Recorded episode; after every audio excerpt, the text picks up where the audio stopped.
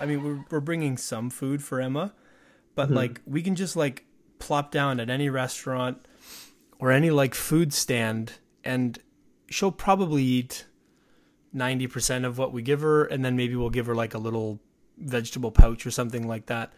But when they're really young, like you got to bring like all their food and you gotta like ask the waiter for a little cup so you can like mix her like disgusting food in and and then like she doesn't want to eat it and you got to get the bib out and she probably makes a disaster and like like that that that's when traveling and even just like going out in the afternoon just becomes a chore because you bring so much stuff with you Yeah, yeah, yeah. but man, sure, when when you get freed from, and then the next one is when you get freed from, like with Jack now, like with like that he's potty trained.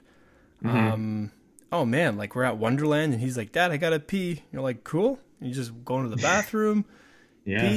he washes his hands, you walk out. You're like, wow, like this is this is easy. You know, this is great.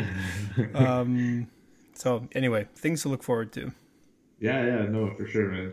Um, cool. Well, today, I yeah, I was thinking about the concept, the idea of pivoting.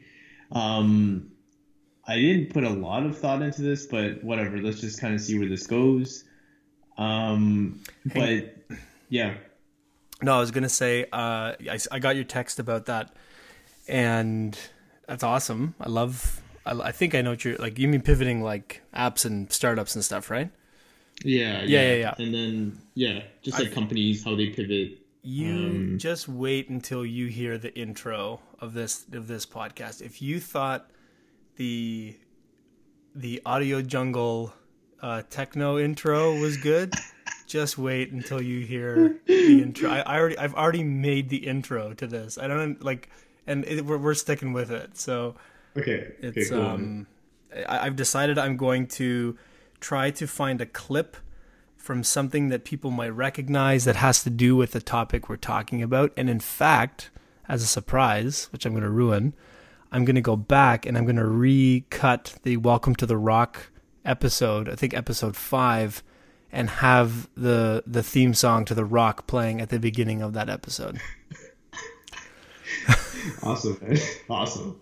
Um, cool. So wait, wait. So wait, what are you gonna play for for this one then? Oh, you'll you'll see, man. I I don't even know if you'll get the reference. Some people won't even get the reference, but you'll you'll you'll Okay. see.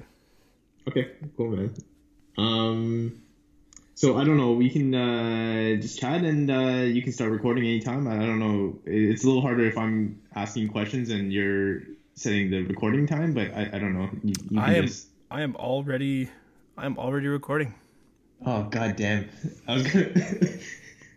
all right, all right. No, no, Um, but but I, I always do this. I, I always record most of our preamble, and then I always just pick kind of a, an interesting section, and then I just cut the um I just cut that part out. So um oh well, actually, we should do a quick um we should maybe do a quick update. I had something to update on um on Able Cells. Oh yeah, so I, I actually decided that oh if you can hear my daughter screaming up there. Um so yeah, I decided that I'm actually going to um so again, like I've totally just fucked this up where I'm I'm going away for like not very long, like 5 days, uh but of course didn't really plan this from a from a store perspective. So I'm I'm toying with just putting everything as sold out so that I don't have to like just put it sold out for 5 days. Like well what do you think? Just so that I don't get any orders, but I don't like I'm not going to like take the site down. Does uh, Sumo allow for people to enter their email or get notified or something when stock comes back in? Is that something that Shopify would support? Is there there must be a plugin for that? I think there's a plugin for that. I, I, I didn't want to go. Yeah, yeah. I guess I could go down that road. I mean, that's pretty. That's a pretty painless. Um, as long as that plugin works, that should be pretty painless, right? Well, it just depends, right? Like if you're flying out tomorrow, you guys set this up like tonight, I guess, right? Yeah, I've got a few things though. I'm gonna get done even after after we record. So, eh, I'll, I'll check it out. But overall, though, you don't think that's a bad idea, right? Just turning off the. Just No, turning off well- the. Yeah. You, you're gonna lose some people who just make want to make that spontaneous purchase. Um, but I don't know. At the same time, it, maybe it's a good thing. Like, oh, this is a really popular thing, and it's it's gone. But I I don't know. Yeah, it's it, it, the the bad. I think the bad part about that is that people who want it, they want it now. They're not going to get it, and then they're just going to forget your site and move on to the next supplier. Right. Might have it. Yeah, that's a good point. And, and I I guess I just have to assume that I'm gonna miss, like I'm gonna yeah, I'm just gonna miss orders, and and that's that's all. I just have to deal with that. Yeah. But whatever. I don't think it's the end, end of the world. Like, what you're getting, like maybe like four or five orders a week. Oh yeah, yeah. No, it's not going to be anything major, but um, it just again it reminds me of how I think to really get this thing going, I just need to offload the fulfillment so that I can because you know I was thinking about that whole almost like subconscious self sabotage where it's like is there a part of me that's not trying to grow this business because because I'm the one who does all the fulfillment work so now I'd like the more successful it gets the more work I make for myself whereas if I had someone who could do all that then it would be it would free me up to just do what I do best which is kind of the the growth marketing side of it so I feel like if I can pass it off to someone confidently, then um, my hypothesis will be that I can just focus on generating more orders. Um, so anyway, I, I think with with December coming up, um, you know, it's going to be a slower kind of month, and I'm definitely going to try to get that in place before uh, before uh, Christmas or or the New Year. But anyway, we have a whole episode about side projects coming up, so we will I will save all this for for that. Well, the, the other option too is couldn't you just let it run right now and then just ship it when you get back? Yeah, I just worry that that's a bad experience. Like if you, I I already had one person actually this week, um, even even a day. Like so, you know, she placed the order on a Sunday, and then I was planning on shipping it out on um, on Monday, but I didn't get to the post office by five. So Tuesday morning, she pinged me and was like, "Hey, like, you know, haven't got a shipment notification." Um, and I was like, "Oh man, yeah, I guess like really, this I guess people expect it now, just next day from from Amazon." Um, So I, it, it's not that I think they expect that package the next like to come immediately. I think they expect something because they have transacted money on right, some random website. right, So I don't know if even if you guys if you sent an email like uh we are just backed up, we're gonna up and you'll have something next week. I don't know. When that kind of Hmm. that. That's not a bad idea. You're right. Yeah, actually, that's not a bad idea. I could just like get the orders and then just say, "Hey, sorry, like we had higher than normal volume." Um, hmm. And I'm gonna throw throw some keto bars at you as uh for, for your troubles. Yeah, something. I don't yeah, yeah, yeah. Maybe, maybe, yeah, maybe I can just be really simple. Yeah, okay. I'm not gonna do the, the like abandoned, like you know, get updated inventory when I when I get it back in stock. I don't think I'm gonna go down that road. No, I, I think you're right. I think I'll leave it and then I'll just respond to people and be like, hey, like we're a little backed up. We're gonna be shipping orders out soon. And then in some weird worst case where I get a ton of orders, I'll just call you and give you a key and you can come in and go into my garage and uh, and start shipping product. Yeah, it's just a, I guess a matter of um, I think a lot of the, sales you're gonna get are from like recurring people. So Right. you, you kind of want to just capture them and make sure that they, they make purchases on your portable versus like on Amazon or somewhere else, right? That is a very good point. Yep. Okay. Done. See, I knew I, I Um, knew I wanted to ask. Any anything uh, on the on on your side that we can talk about before we dive into to pivoting? Uh, no, just uh, I was just reading the blog uh, from month one with um, with Alicia today, and uh, it's kind of cr- I just I just find it so amazing that this is how things were not too long ago. Like six months feels like like years ago right now. Yeah. Especially when I'm reading back, I'm like, wow, I I remember that, but whole holy shit, like things are so different now. Um, but they are and they aren't in, in different ways, right? Um, so it's cool. I think at the very least, just having all this stuff documented is just cool for even us to just read. And I think that's there's value in that. That's cool. Yeah. Like you've Yeah. and especially if you've already found that value, it's like it's already worth it. You've already won. Um, Mm-hmm.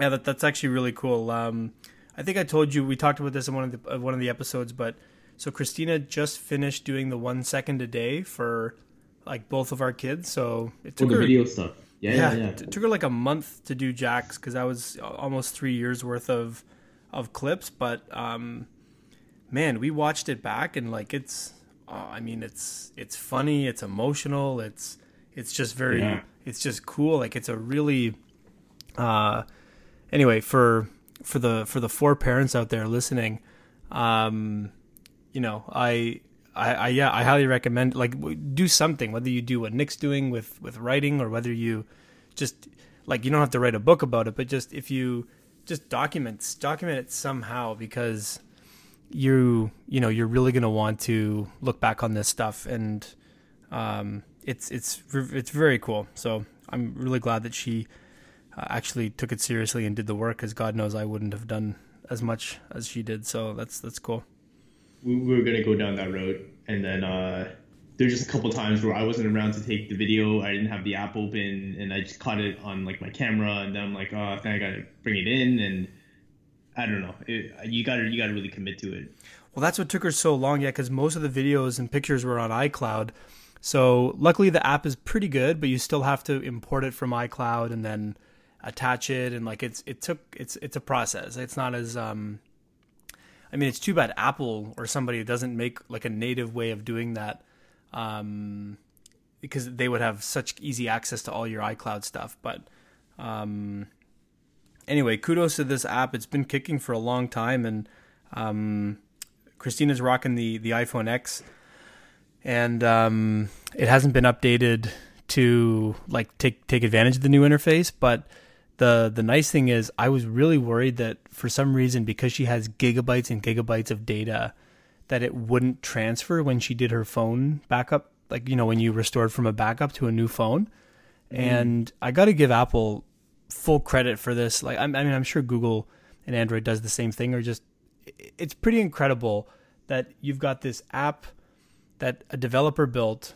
with 4 or 5 gigs of local files um, being saved onto your phone that just gets seamlessly backed up and transferred through iCloud without any hiccups or any like it's pretty amazing that Apple provides that to developers. Um, and, from what I, I actually did some reading on it because I was so shocked that it worked without any problems. And it sounds like that's just a feature of just the platform. So if you if you uh, like, they're not using any special API. They're just writing files to the to the phone and then iCloud, if you've got iCloud backups on, it just takes whatever app data you have and backs it up. So, um, mm. anyway, super cool. Yeah. Uh, yeah. Um, so today, you know, I, I want to explore this idea of, um, or this concept of pivoting. And uh, it's, it's something, you know, obviously companies, startups, uh, sport teams, we do in our lives all the time. And, you know, we, might be going in one direction and we decide to just change course or um, you know even like with you talking about able cells and maybe farming some of this stuff out and focusing more on the growth things it, it's interesting because it, it, just it, it's a slight change in direction and it opens up different kind of doors um, and i was thinking about this i guess the other day because i had a I had a call with uh, Amazon and I was talking to one of their business development people about um, the Alexa. And, you know, now Amazon, they're trying to get into the voice activated um, play space, I guess. Right. Um, and they're trying to see what else they can do with Alexa. And Google Home is looking at the same kind of thing um, because it's just basically this little robot that sits inside your um, your host and you can ask it all sorts of questions and have it do all sorts of different things. And Amazon, you know, recently they're they're trying to take this a little bit more seriously and they're trying to get outside of just the the whole like um, tell Alexa to order me diapers kind of um, route and more of you know I want to partner with Sesame Street and I want Elmo to tell me a story or something. And it's interesting and you know they were they, they're they're they're approaching a lot of different they're talking to a lot of different people and they're trying to you know drum up some more interest in this space um and they even have this kind of bounty out right now it's like $250000 wow. for the best like kid application for the Alexa, and it's it's out, it's open, and I think it's until like I, I want to say like March 2018, but it's some sometime in 2018, uh, early 2018. Um, but anyways, I was I was talking to this guy, and you know he is he feels very strongly, but he's a business development guy, but he's he feels really strongly that this is going to be the future, and this is going to be the next big wave um, of play and interaction with kids and tech. And I was just reflecting on when you know at Sago we started because we kind of pivoted to the iPad uh, or the iPhone. This is when it first came out, and touch was just such an intuitive thing for kids. And we were doing a lot of web-based things prior to this. So we did a lot of kind of interactive content for kids, but it was all web-based at the time. So using mouse and keyboard. And we look back on that, you're just like, wow, that's so like primitive. It's so indirect that interaction and touch was just so um, it, it, just it, it, was it was just so much more intuitive and, and, and kids just picked it up and that's inherently what they want to do. They want to touch things, they want to explore, and it just worked really well. And I'm I'm it's it's interesting because I'm like I remember that time and we were deciding if we should kind of go down that route, and we pivoted as a company to do that. And obviously we haven't looked back, and we're still kind of in that space. Um, but it's this idea of pivoting and like what what are what what's that kind of perfect storm that makes it the right time to do it? Are there dangers in doing it? Um, and I, I don't know. I was gonna ask you, like, you know, even at Tilt, like, did you guys pivot a lot when you were there? Oh yeah, we did. We did a lot. So, um, yeah, a lot of thoughts on this. I think what you're so the the Sago example to me is a very like I think there's different kinds of pivoting, and mm-hmm.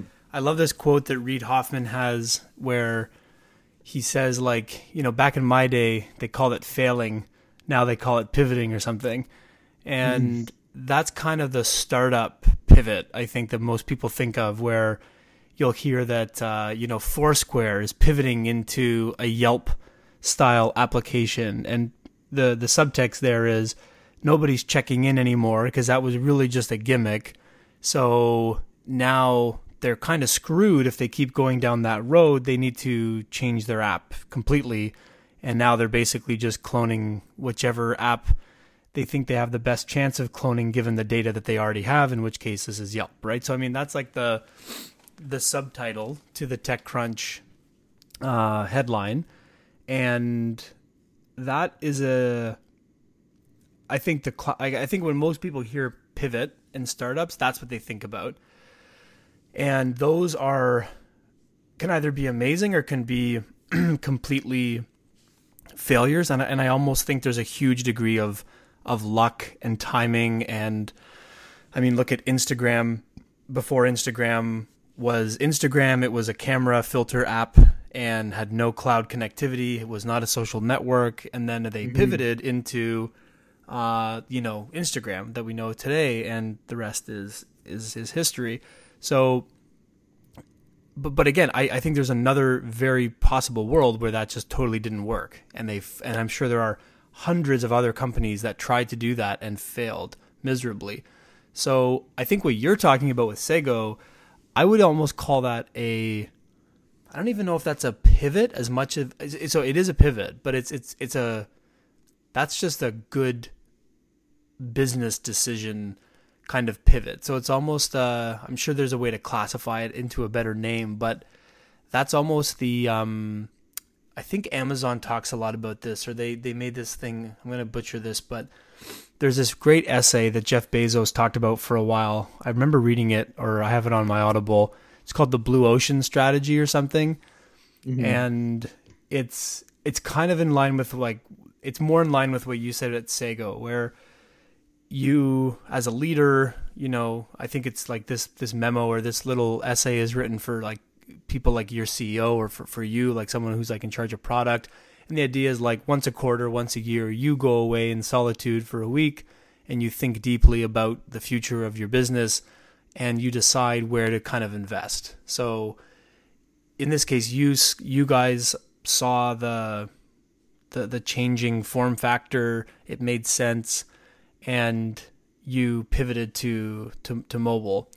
Probably more of an easier or a safer bet because you just kind of knew that oh yeah like that's yeah kids want to do this right like you had a lot of, of data um i think an, a more interesting one for you guys would have been I, you know, hey, um, Microsoft is offering this bounty five years ago to develop on Microsoft's platform.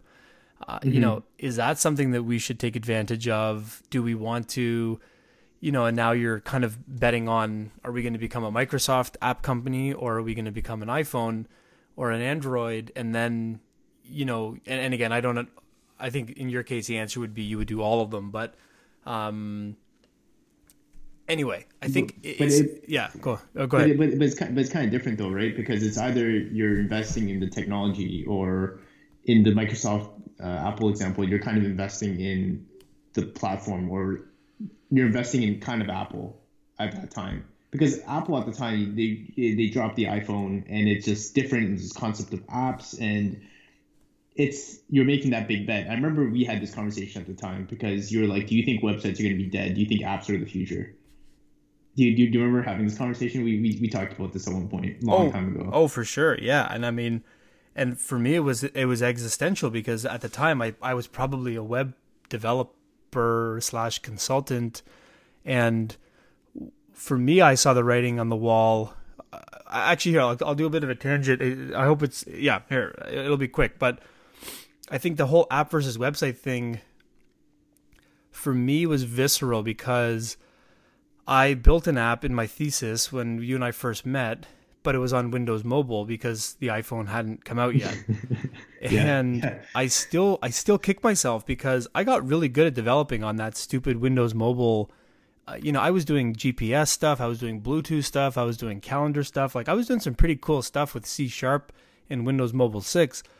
And if I had have ignored the web and and really saw the iPhone for what it was, I probably would have been an iPhone developer back in 2007 and I just and who knows if I'd be more or less successful, but I would definitely be even more in demand than I was as a you know a, a semi let's call it intermediate to advanced Rails developer for for five or six years, and uh, it's hard, hard, hard to say, man. It's hard. That's hard to say because I also think like when a new wave comes in, it takes there's time for that adoption. Whereas at that time, Rails was super hot, and Rails is still like pretty popular now, but at that time Rails was also on that rise, but it was a little bit further along on that crest than yeah. Apple was. Well, and like the way the way I sorry, this is more about like how we how I pick technologies and stuff to learn and to kind of double down on. But but it does kind of make sense because I pivoted myself as a consultant um, from building uh, well, it's okay. So personally, I I pivoted from mobile apps to web apps then I pivoted from building web apps to building uh, gr- like to, to growth, and that's sort of where mm-hmm. what led me to where where I am now. And part of it was following the money, and part mm-hmm. of it was following the the fun and the challenge.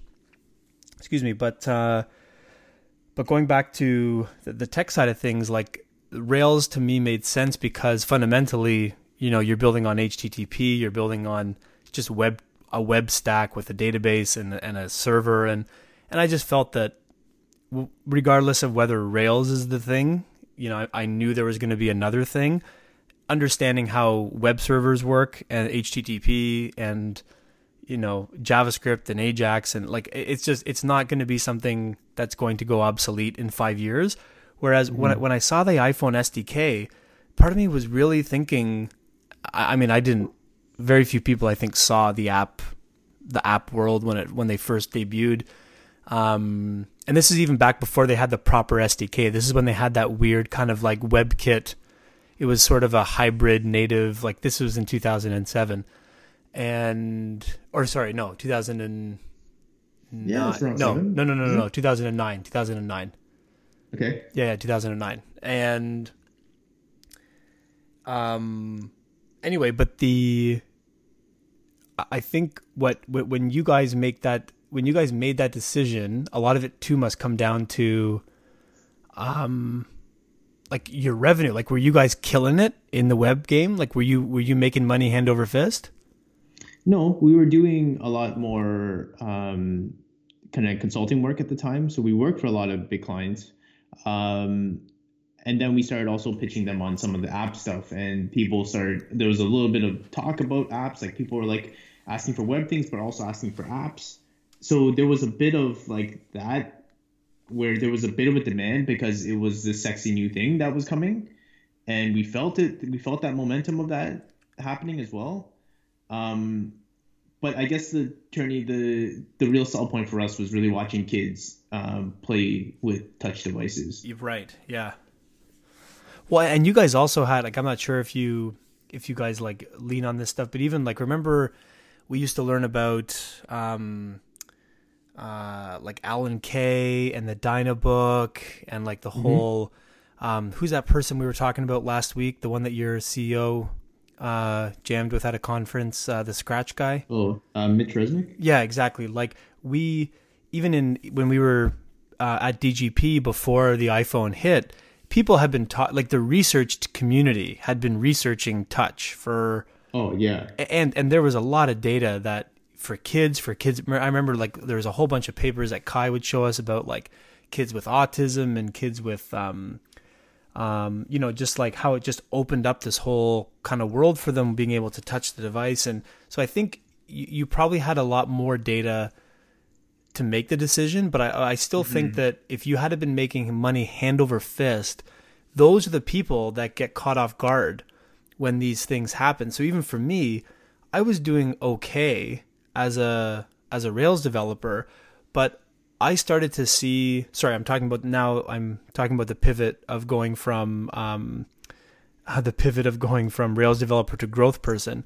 I mm. started to see the market just getting flooded with Rails developers. And I just knew that to differentiate myself again, I could just get really good at, at inbound and growth and SEO and HubSpot and all these new tools. And that would just give me another angle to differentiate. And so but that's also quite different though than doing like development, right? And was it was it because you were doing web development and people your clients were asking yes. like oh you know how do i get yes. my ranking higher yes yeah yeah like it was mm. it was actually one client who said oh by the way thanks for building us this accounting app we have a 50 we have a $50,000 AdWords spend and we don't like our consultants. Do you know how to do AdWords? And my partner and I looked at each other and you know did what every person would do and say yeah of course. Are you kidding me? We wrote the book on AdWords. And then went home and like figured it out over the weekend.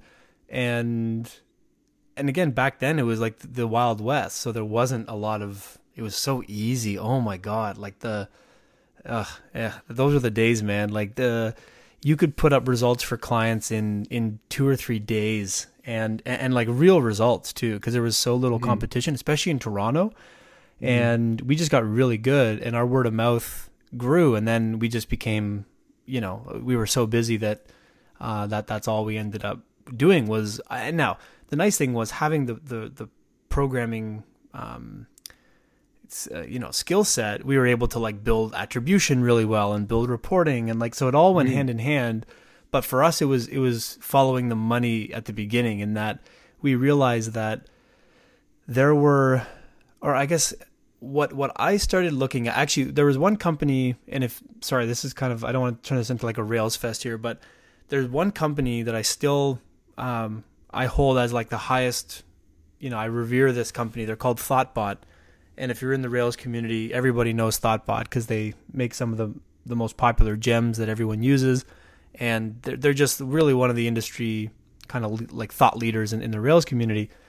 And when I remember talking to them because we almost collaborated on a project with a, a bigger client, like a it was a two hundred thousand dollar contract, and we we knew we needed help, so we called we called Thoughtbot, and when I just heard their process, and I I I just talked to some of their devs and their founder, and I was just like, oh man, like I think this is what I'm gonna need to become if I'm gonna want to compete in this market, and mm-hmm. it, it just meant taking Awaken, which was my company, to a really different level that at the time, in hindsight, I probably should have done because I think we could have done a really good job of just basically, you know, going in debt, hiring a bunch of people, and hoping mm. that, that the contracts came. And truthfully, I just didn't have the balls to kind of do that, and I, I wanted to keep it um small where I could go on vacation when I wanted and really really Yeah, have one of those like you know lifestyle kind of businesses. Anyway Yeah. so uh, th- that was that was the cue for me. I saw what my competition was turning into and it was not something that I could compete with. Mm-hmm. and then this growth stuff started popping up so it became very easy for me to tr- just transition. And but again i think the most classic case of a non-pivot is that microsoft memo um, and i'm butchering i'm not even going to pretend i remember what date it was but bill gates sent this this very infamous memo now. I think it was like over the holidays to the entire company i think like all however many thousands of microsoft employees.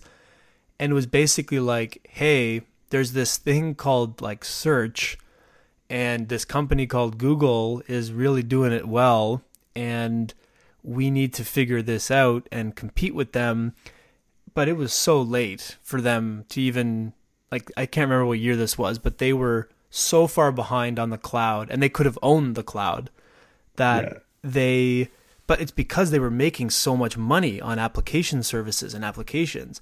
So I think the pivot will always favor the companies that are not doing the best, if that makes sense. Unless you are you truly have like a lucky or a visionary founder who can really be that explorer Well, kind of at the front of the ship being like, "Oh no, the land is actually that way." And even Well- though the wind is really good going this way, we're going to have to tack over here for the next 3 months and it's going to suck, but I'm telling you the land is not over there, you know? Well, I, I, I'm I'm curious though because like the um if you look at like uh my, the whole Microsoft Intel dom- dominance that they had, like they they kind of they ran the 90s and probably ate into a lot of the 2000s, right? And they just they they, they were like when we thought of tech, they were probably like the people who were running tech.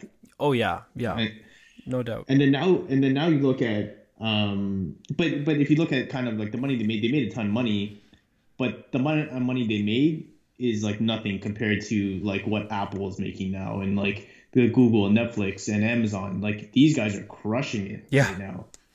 And but then if you also look at their business they're just very different right? Like microsoft never really did they didn't really pivot that much. They they had the operating system. They kind of started doing like office suites and things to support their main operating system. And i don't know like but if you look at like facebook like facebook has facebook but they have like instagram. They bought like oculus. Um amazon is like all over the place. You know they started in, as selling books and now they pretty much run commerce.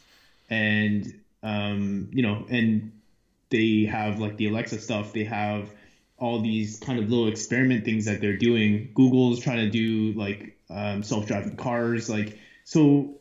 It's just kind of crazy. Like, and, I, and I'm like, why? How how is it that these companies now can pivot? And it's not even a full company. It's not like a full company pivot, but they can branch off and explore a hundred different things. But no, but, but but wait though. I think I think the difference though there is that so I don't. I think you're right. I think what you said at the beginning. I think my example of Microsoft is a bad example because they didn't pivot, and hmm. and those aren't really pivots. Like Google going into self driving cars to me is not a pivot. It's a company with so much cash that they need to spend, and they're now trying to. Essentially, they have an investment wing inside their own company, right? I think Apple is the weird one to me. And gosh, there's so many smarter people than me on, on reading Apple, but I was listening to a podcast that I like. It's called the Accidental Tech Podcast. And these smart guys, you know, they're talking about just how bad Siri is, right? Just how just terrible, like the fact that Apple's not calling Sago about uh, play apps, like or like you know voice play and stuff like that, shows you how far behind they are, uh, Apple and or uh, Google and Amazon, and the weird thing is like Apple has so much money sitting literally sitting in in a bank, like burning a hole in their bank. They have billions, billions of dollars. And it's one of these weird things like why don't they um just I don't know. Is it is it just one of these problems that money can't buy out? Like you can't buy your way out of this problem. You can't hire the top people. You can't just go buy all these companies. I don't know. I don't understand how that works. But Apple to me is kind of weird. Like they just sort of do them and they make a ton of money off their hardware and they don't seem to branch very much at all. They're a very classic kind of a company, right? Where Google and Facebook and Microsoft, they're not pivoting. They're just they're just trying to become these massive conglomerates and mm-hmm. they know that if they don't do it, that the other one is going to do it. So, you know, the um, I think the more interesting pivots are when you're I think the Sago one is super interesting because there's a there's another there's another reality where you guys didn't make that pivot.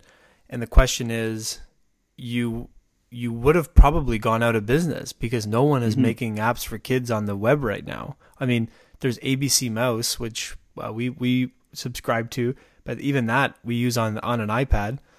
Mm-hmm. Even even though I think it's kind of web based um, behind the scenes, yeah. but yeah, yeah. but um, you know, I mean, like it just doesn't. It seems like you really did make almost like an existential, like the, the, it was an existential decision, and you made the right decision. I I think that so Hubba's a good example too, where when Hubba started, they were trying to be a product directory for massive companies. So the first clients Hubba had were Unilever, Under Armour, uh, these massive companies with thousands and thousands of, of products. And Hubba was a way for these companies to just manage all their products internally. These were it was an internal uh, an internal app, like for like you, nobody outside of the company would would ever use it, mm. and it was a, it was an enterprise software play.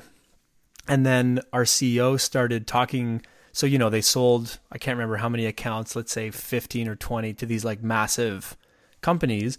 And then of course there are only a handful of companies in the world though when you get into enterprise software that are actually going to pay what you want for this software.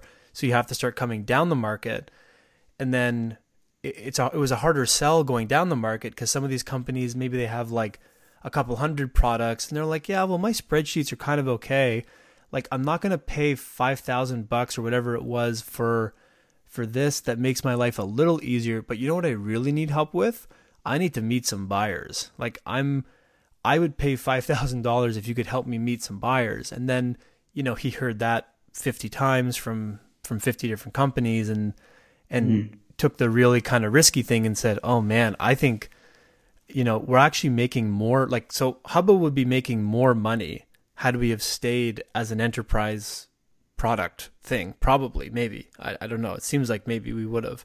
But hmm. the market for if we if we were able to crack this, hey, how do I as a great brand meet a great buyer and how do I as a buyer find great new products in a trusted kind of a marketplace? Um, he discovered that problem trying to sell expensive software to companies that didn't have enough pain to feel the cost of it and then but exposed their true pain which was finding buyers right so mm-hmm. that's a super interesting pivot because it means a whole different everything whole different architecture different team different tech stack different investment strategy different growth strategy different like it's a whole different company but, but are you guys pivoting for the growth potential yeah, I think he's pivot. He was pivoting for the oh my god, nobody's building this. Like, you know, there are only a handful of companies that are competing with Hubba right now. I know it's it's mm-hmm. I sound like a dick when I say that. There's a ton of companies that claim to do what Hubba's trying to do, but it, it really is a very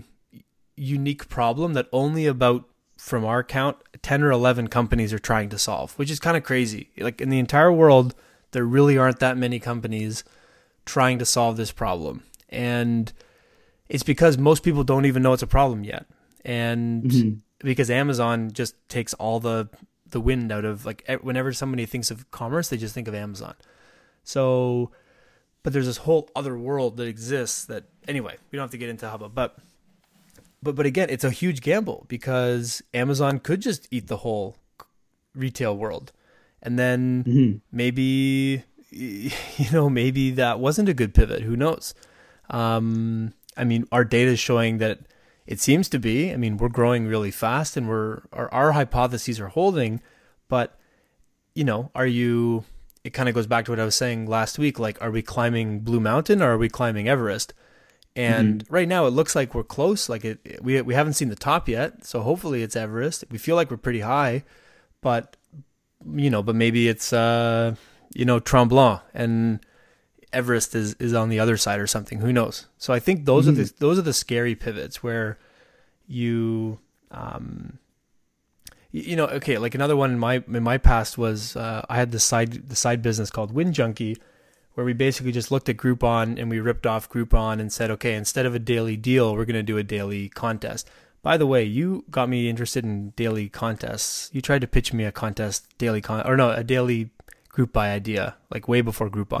Do you yeah, remember, that? remember that? Yeah, yeah. I, I I vividly remember, and this was like just in Groupon's infancy. I think you were, I don't remember quite what you pitched me, but you were ahead of your time with the group buy stuff. Um, I think it was for like food was, and services. I don't remember no, anymore. I think I think you almost pitched me kind of like mass drop, where a bunch of people could try to buy things cheaper if they all pooled yeah, their yeah. money together, which is essentially yeah. mass drops. Anyway, so Wind Junkie was um yeah, so we'd go to a, a local business in Toronto and say, "Hey, give us 500 bucks. We have a list of 13,000 people. Uh, we're going to email them every day with a contest for your restaurant. People will enter uh, everybody will get a coupon, and one person will win a $500 voucher or something like that, or a $100 voucher. And that's it. We just kept parlaying that. You know, we got, you know, mm-hmm. 150, 160,000 users. And um, we, but for us, we, we did pivot though. So the, the original, um, the original idea was actually trying to sell contest software to these businesses. So basically doing like a, you know, kind of a, a Shopify app or uh, like something that a, a website could just add to their website. And at the time, there was a, this other company that's still around now called Gleam that actually did that. So they're kind of the industry leader now, where if you're even like Pepsi or Coke and you want to host a contest on your website, there's a good chance that you're using Gleam in in the background.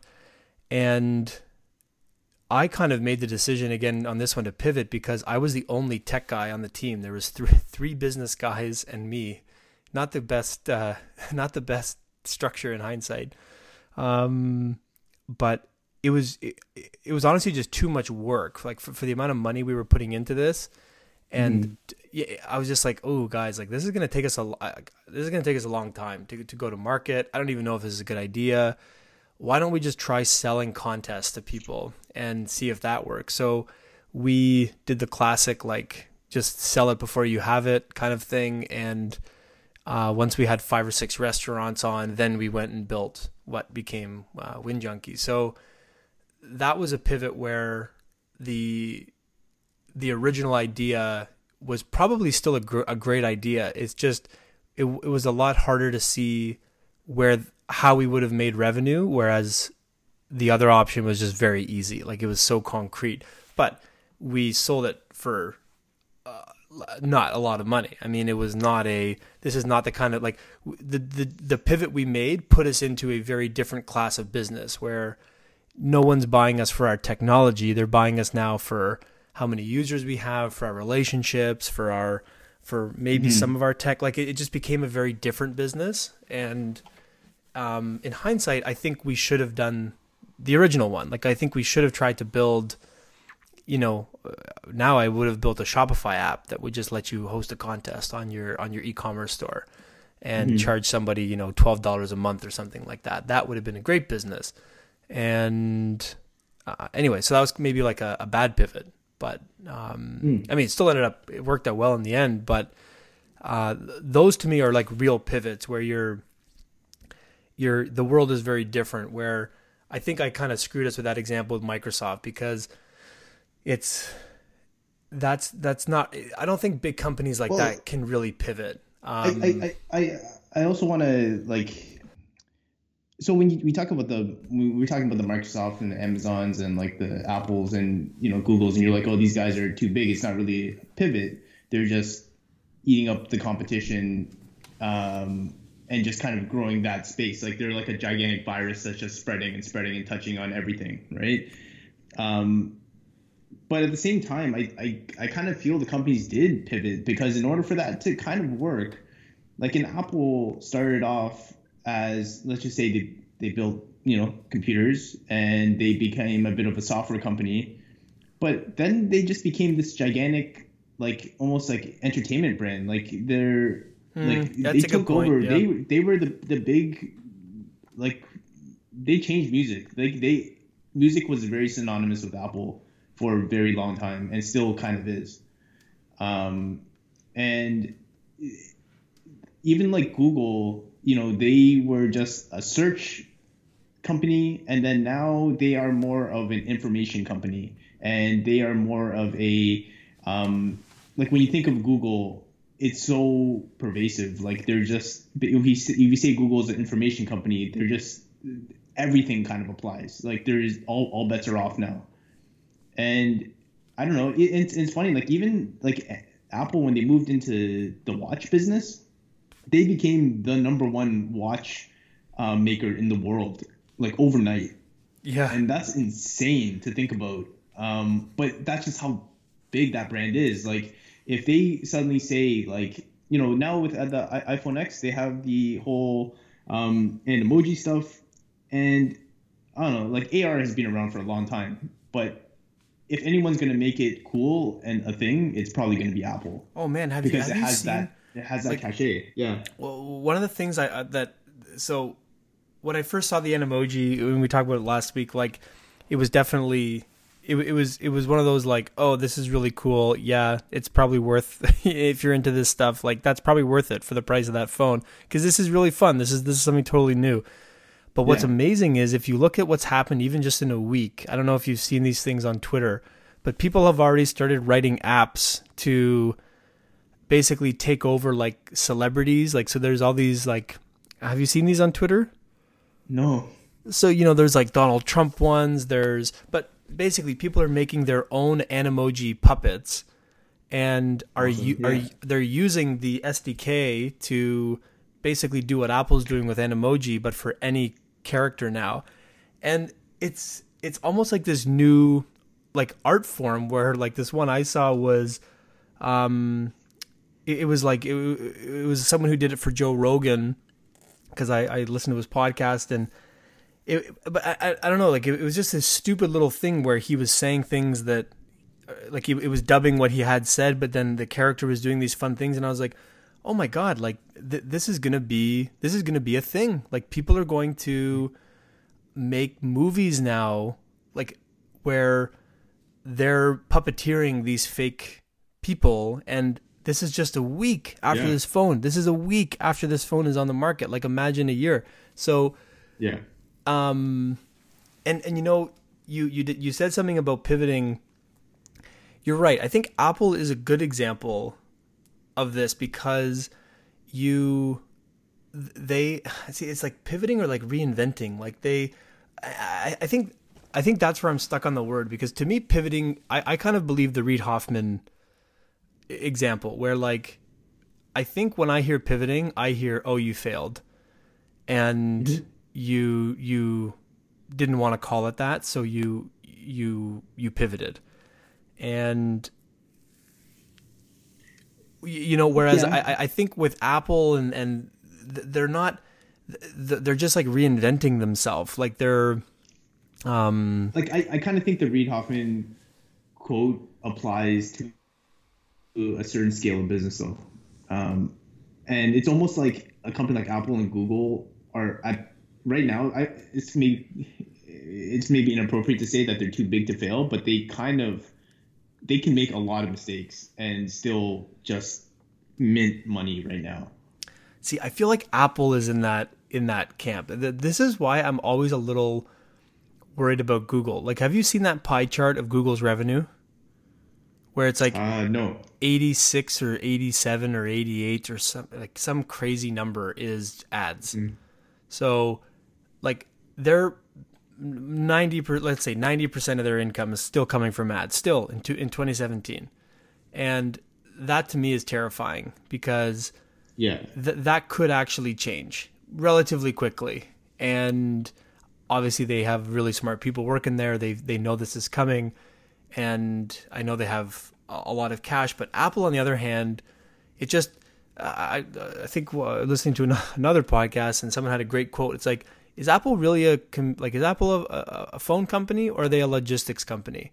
They're they're actually kind of a logistics company. They can make they can make devices in the hundreds of millions every year with new tech. Like that in itself is you know, it's they're they're actually more like Samsung than they are like Google where they their real secret sauce isn't in face making face ID, it's making face ID and shipping it in a hundred million phones in a year with with not off the shelf components, like components that they might have even had to build, right? So mm-hmm. and that's a very oh, and they're making a ridiculous margin and they're just putting that cash in the bank. Like I think Apple is going to be here for a long, long time. I mm-hmm. could actually see something happen where if Google truly does get a huge percentage of that money from ad revenue, that's something mm. that hmm. could shake up in in in five years, in ten years. I don't know. I mean, oh, for sure. Obviously, like, if you just look at look look on the desktop, like you have ad blockers, you're gonna get ad blockers on mobile. You're gonna get um, you know all this kind of voice stuff that you know Alexa's doing, and when uh, Apple releases their thing, like you, even with Siri, you could um, you basically jump Google in all of that, right? You're making queries and you're just kind of getting results direct. You don't have to kind of bring up a, a Google browser or a Google window to to, to find the answer anymore. Um, yeah, so no. yeah, there's a definite, definite uh, possible future where they their their business is kind of fucked. Or like at least they're they're they're not going to be able to be experimenting with hot weather balloons that like they're they're going to have to start cutting a lot of the fat around the um like the, their cash flow will start to get affected in a way where they're not going to be able to um do all that stuff that maybe an Apple or, or somebody could do. Um but so, so do you would, would you say that Google's kind of floundering then? No, because n- no, because they're I, I I mean I'm I'm, you know, Kent, who's not a stock person here, who's not a finance person, looking at that graph, and I'm like, ooh, that's kind of scary. Clearly, mm-hmm. people are not scared by this, or else Google, their stock wouldn't be climbing and climbing and climbing. Like, there's there's probably a whole host of other things that they're doing that are growing at, at a rate that investors are happy with, that are going to make up for any, um, you know, exposure they have on the ad side. Like a friend of mine um, at Hubba is um, he's getting certified in Google's like cloud compute platform, which is like their AW their AWS competitor. Mm-hmm. And he said that like they're really bad at marketing. AWS gets all the credit, but Google, and again, this is just one one man's opinion, but has a what he feels like is a technically a superior product to AWS. Um, mm-hmm they just have a marketing problem. But he thinks that in five years, everybody's going to be on Google Compute Cloud, not AWS, which is an interesting. I never mm-hmm. heard that before. And then he was sort of laying out why, and it has to do with like fundamental technologies. And there's a few things that Google just gets away that gets they get right, and Amazon doesn't. And um, anyway, so I don't think Google is floundering at at all. I think it would be crazy to say that. But if I were to put money on a company that could look very, very different in 10 years. I think mm. Apple will still be making hardware, and I don't know what Google will be doing. Like, I, I, I think Google is they've I think they've kind of already pivoted to in a way like I think the main core of their business is going to be Android. And, and like this Android, whole and like this whole Pixel thing. No, just like Android, the operating system. Oh, like, oh, oh, just think right. about how many phones this is on and like they're going to be in cars they're going to it's just it's open right so they can be in like refrigerators and every everywhere okay right? but, but but what do you think about so but then that's even scary. Okay, then I would be worried if I was Google because mm-hmm. I remember reading that. So Samsung, okay, Samsung makes more money. Okay, this is crazy. This is I had to fact check this today. I heard this on another podcast this morning. Um, I had to fact check this on John Gruber's uh, Daring Fireball podcast, the talk show. But Samsung makes more money off iPhones than it does yeah, off of their Galaxy. Yeah. Isn't that crazy? So that's crazy. So yeah. and like just to just to stick it to Apple, so uh, the new Galaxy phones have o, like an OLED screen, and mm-hmm. Samsung OLED. So like they have a whole other company that just makes OLED screens. They charge Samsung. So like the two companies, right? They charge each other, right? So mm-hmm. Samsung buys their OLEDs for $85 and they charge Apple $129 for the same screen. So. Like th- they are making for every iPhone 10 that gets sold, they make more money than if they sell a Galaxy. So that's pretty hilarious. But on oh, that yeah. but on that they aren't using Android or something anymore. Like well they are. They're using the kernel of Android, but yeah. like they yeah. have their own thing now or something. Do you know about this? Well, like they like Samsung, they've always had a bit of a, a, layer that sits on top of Android. Right, but it's like getting way more powerful. Like every every Galaxy that ships, they're they're almost like becoming more and more Samsungy. Like, not that one day an Android mm-hmm. app isn't going to run on this thing, but they are they are not in lockstep with Google, which is why Google is now starting to make their own phones because I think they start to be like, hey, like one day this party could just leave without us or something, or mm-hmm. I, I, don't know. I, I just um, I still think the best thing that should have happened and could still work is if Apple and Google just came together and Apple said, "We'll make the hardware," and like you know, like just Apple has such bad cloud services, and if they could just team up with Google on things like mail and on things like voice and and search and AI, like I don't know, obviously that's never going to happen mm-hmm. anymore. But mm-hmm.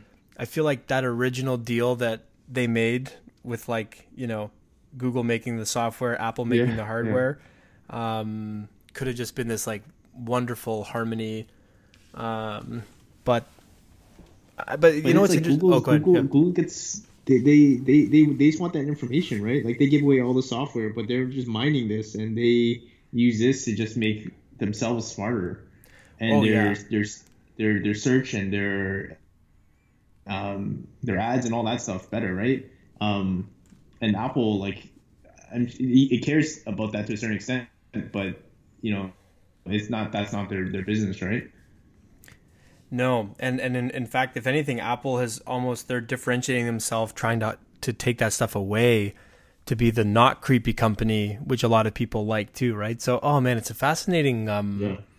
But, but but I mean, even like just going back to the kind of whole pivoting, um, the pivoting question, like, do like I think you guys must be thinking this again at Sago to a certain degree with like um, and, I mean, I'm sure that's why you're talking to to Amazon about voice and stuff, but that could change. Um, like you could have these up and coming voice companies that could start lapping you if you don't get into it now, right? Like that's kind of why you're having these calls. But it's like I, I think as any company though, you're always just exploring everything, right? I think you have to always explore everything. It's not like we're gonna go into voice, but it's it's you know if it's a popular thing and Amazon's actually super serious about it and Google's looking into this, like it, this is something that's in our space and we should obviously look into it. And but ultimately, I guess for us, it's like you know it still has to make sense for that experience. And I don't know when I when I played with um, I, I remember the the Google Home. I played with my nephews and. Um, my nephew's like he's he's two. My the younger one's too, and he can interact with Google Home, and he can, and it's really scary but cool. Like he's two and he's talking to a robot. Oh yeah. And he's asking a robot to play a song for him so he can dance, or um, they're asking like uh, asking Google to, to to make a, an animal sound for them, and that's incredible. It's it's a really incredible um, moment. There's definitely some friction involved in the whole thing, but um, it's it's nice and also like voice is a very in, like intuitive thing for kids, right? Um, like speech is obviously a very intuitive thing, but um, that doesn't mean we're going to go into it, and it doesn't mean that like but you have to do your due due, due diligence in uh, in any kind of business, right? But but I mean, like, so um, so you don't you don't worry that there's like this new paradigm coming that you're gonna get caught flat-footed on. No, you you you obviously are concerned about that, but at the same time, like, you don't want to just jump on something because something's hot, right? Like, I'll, I'll give you an example. Like, um, VR stuff is obviously maybe a few years ago, VR was going to be touted as like the next like huge thing, and it's like, oh my god, Oculus is out. This is going to change everything. Um, we're going to have VR headsets in the house and everything. And then at that time, like um, you know, even like the Hololens from Microsoft was out, and they were like, oh, this is going to be the next big thing, and it's going to be AR. And this whole AR VR thing was like supposed to be a, a gigantic thing a few years ago, and I'm, it's slowly kind of getting there, and it's getting bigger but for us, it's like we could have hopped on that board. We could have moved our whole stuff to just like we're doing VR stuff for kids. Um, but I don't know, like that that probably if we did that, it would probably have been a bad bet. Mm, okay, but hang on though. But so this goes back to my original thesis here, though. Mm-hmm. You you don't have to give me numbers, but uh, I'm sure you guys are doing pretty fine on the revenue side. So mm-hmm. I mean, obviously, it could always be better, but um, I mean, this is just my own conjecture. I I think AR is still uh, sorry, and VR. I think it is the future. Mm-hmm. Like I'm I'm still so bullish on that stuff, and I just think it's a technology thing. I just where there are there are fundamental um technology problems that need to be solved and as soon as those things get solved it will just explode the way that the iphone or the the ipad exploded um, Definitely, and but I but I think a lot of that just comes that there's a perfect storm of things that have to happen, right? And um, part of that is like the timing of things too. Like if if we, we, we jump on the tech when it's when it's there and it's ready and it's seamless and there's proper distribution of this stuff and it's at a good enough price point that this can be a mass market thing um, you know it, it, those things have to line up if you go too early and you jump too early, then you we, we can just be like burning money and there's no real market for this yet. Oh no! And if you uh, go too, and, and yeah. but then like you said, if you go too late and like um, let's just say the, the these voice um, uh, voice becomes a gigantic thing, and we're too late to the party, then you know that's bad too. Or or VR becomes a big thing and we we're just too late to the party, and then that that becomes a giant thing, and yeah, it, it, it just depends. Like you have to hit that there's that sweet spot of a whole bunch of things lining up and making sense.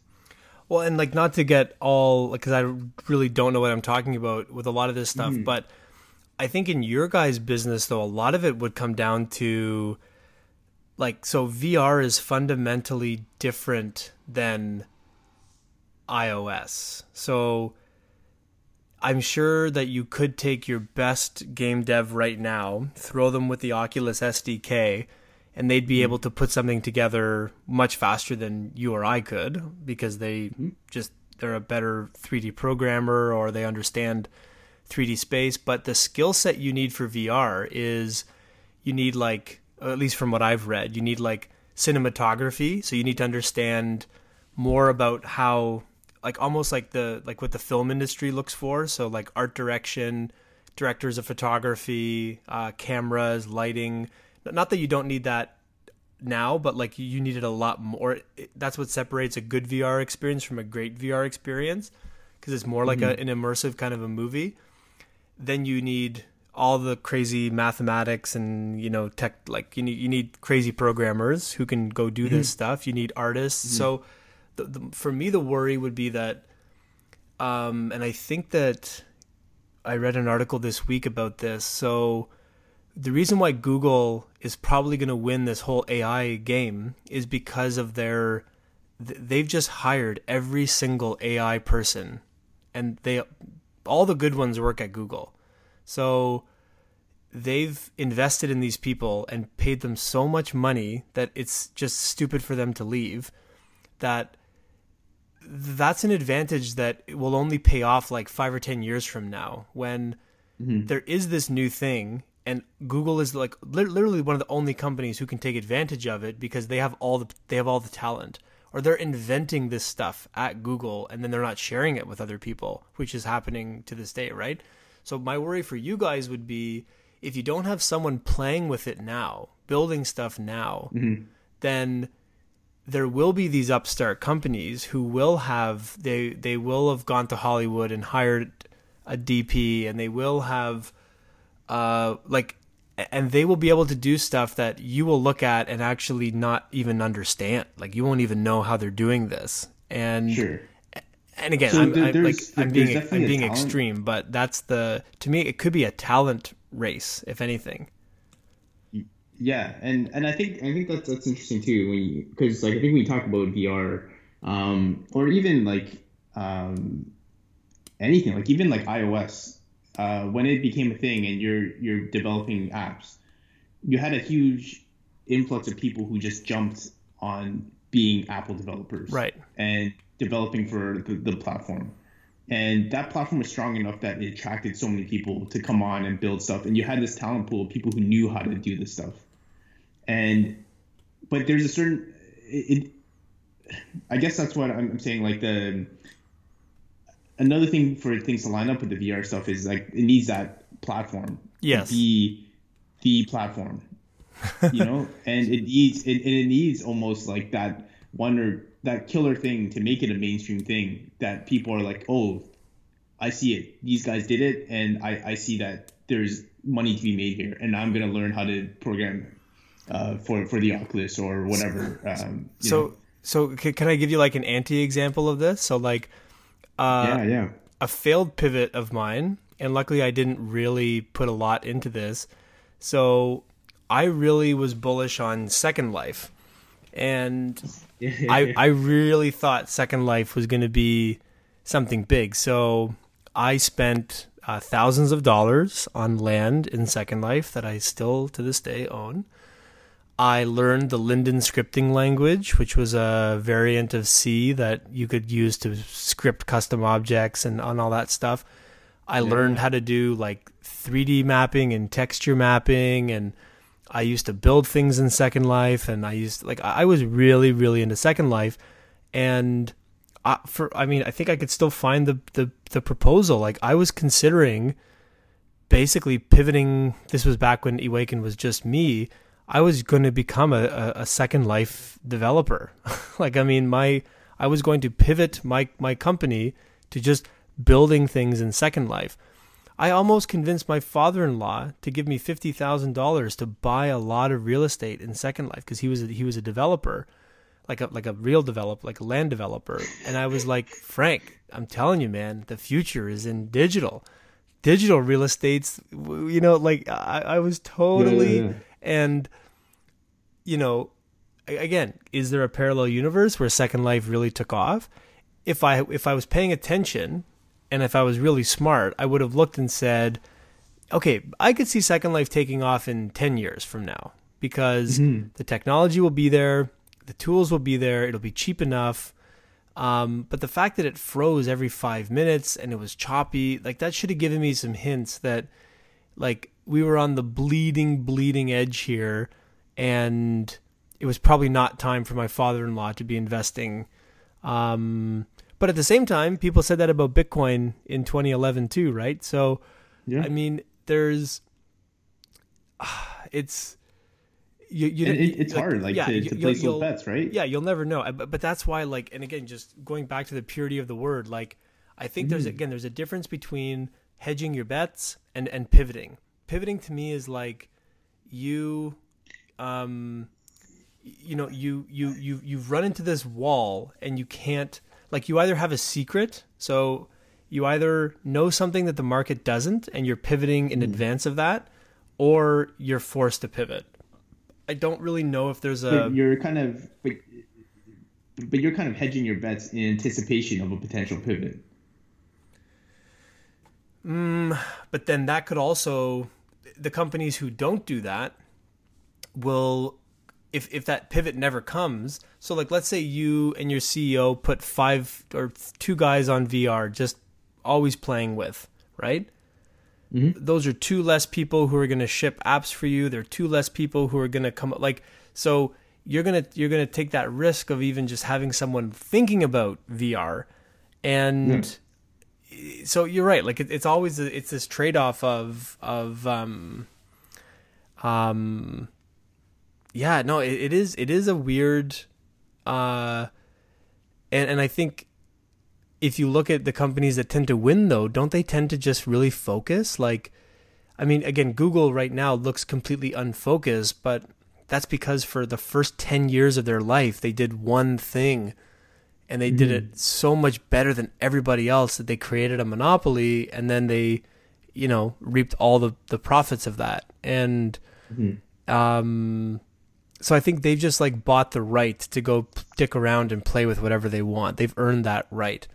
Um, and I just don't know if if that's something that's repeatable though. I, I think it's like a it's a black swan. It's I don't know if you could build a strategy around around that. You know, like I think if you guys you're right, it's more of a bet. You either believe VR is going to be a thing and you start developing for it. Like I always think of like this guy Ray Kurzweil, who of course now works at Google famous futurist and uh, singularitarian guy who kind of created the whole idea of the singularity. Um, he always said like, and you know, he's this like prolific, you know, inventor and just, and, and his whole thing was like he he would invent five years into the future, so he wouldn't mm. like his ideas only existed on paper and then he would wait for the technology to get fast enough to then implement his ideas but for the first two or three years, he'd be working on a, on an app or an idea. that the hardware wasn't even there yet. He was betting on that the hardware would be there, yet, you know. So mm. I, um, I, I could actually totally see uh, you guys deciding that you are going to be the first mover on VR when it's ready, and you're gonna, you know, like whatever that means for kids, you're you're gonna be the and that might be a great decision if you if you can time it right. But I don't know. It's just such a hard and, thing. And to... it just depends, right? Like you, you, you want those things to line. If, if, if hypothetically we were to go into VR, there's so many things that have to line up. Like that tech, even right now, like these headsets don't even work with kids. Like they're so they're big and. Um, but like, what if you like? Done... Okay, but like, what if you like created the headset? Sure. So you can create the headset, but then if you create that headset, you're you're you're you're pivoting that whole company. That, that's very expensive. That's a huge commitment to do that, right? Right. Right. And so, you know, you have to be a certain scale to do that. So if you're a Google, uh, or you're like an Amazon or whatever, you could afford to do that. Um, if you, but it's it's going to cost you like twelve billion dollars, like what Facebook paid for like Oculus, right? Like it's going to cost you a lot of money to get into that space. Is that what they paid for Oculus? I think it was like 12 billion. Yeah. Oh my god, that's insane. I mean, sorry, sorry, sorry. I'm going to fact check myself right now. Um, no, no, but I mean, I'm sure you're right. But oh, sorry, sorry. Two, two, two it's it's two, two, two billion, but still, it's, still, it's, you know, it's, a big B. Um, but that was in 2014. Now I don't know what it's worth, but it's probably worth a lot more. Um, but yeah. So and but even like Facebook, like you know, I think they probably saw their audience was getting older. A lot of the young people weren't using Facebook. They started. They bought up WhatsApp. They bought up. Um, uh, what's the other company? But anyways, they're they're also trying to appeal to to the younger audience as well, right? And they they they they want to. If they don't do that, they don't make those bets right now Facebook just might die off like MySpace, right? Oh, I, I could I could still see. So we didn't talk about them, but I could totally see a world where Facebook isn't in it anymore. Um, and I I think there's a lot of there seems to be this like revolt against. I mean, not to mention just the hot water they might get into with this whole Russia thing and and um, I mean that's just like a, uh, people will lose confidence in, in in that. But the whole idea of like you know, is it even good for us to be on the like? Are social networks even a good thing? And like, there's a lot of research coming out now that they might be kind of a net negative more than a net positive. Um, If they start chasing and start trying to just like they bought this other company this weekend, this like um, this like chat app that like grade sixes are using. Like if they're just Yeah. if, if, they're just trying to like just keep buying this whole like you're almost just buying eyeballs for your ad machine, and Yeah.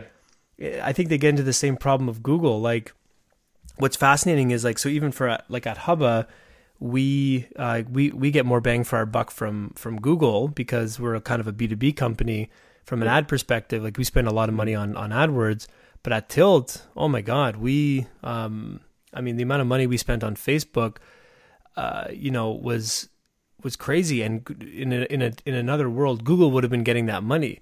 So we had Google knocking on our door, being like, "Hey, why aren't you spending that money on Google?" So the fact that they were even calling us meant that somewhere on their balance sheet, Facebook is hurting Google's revenue. Obviously, right?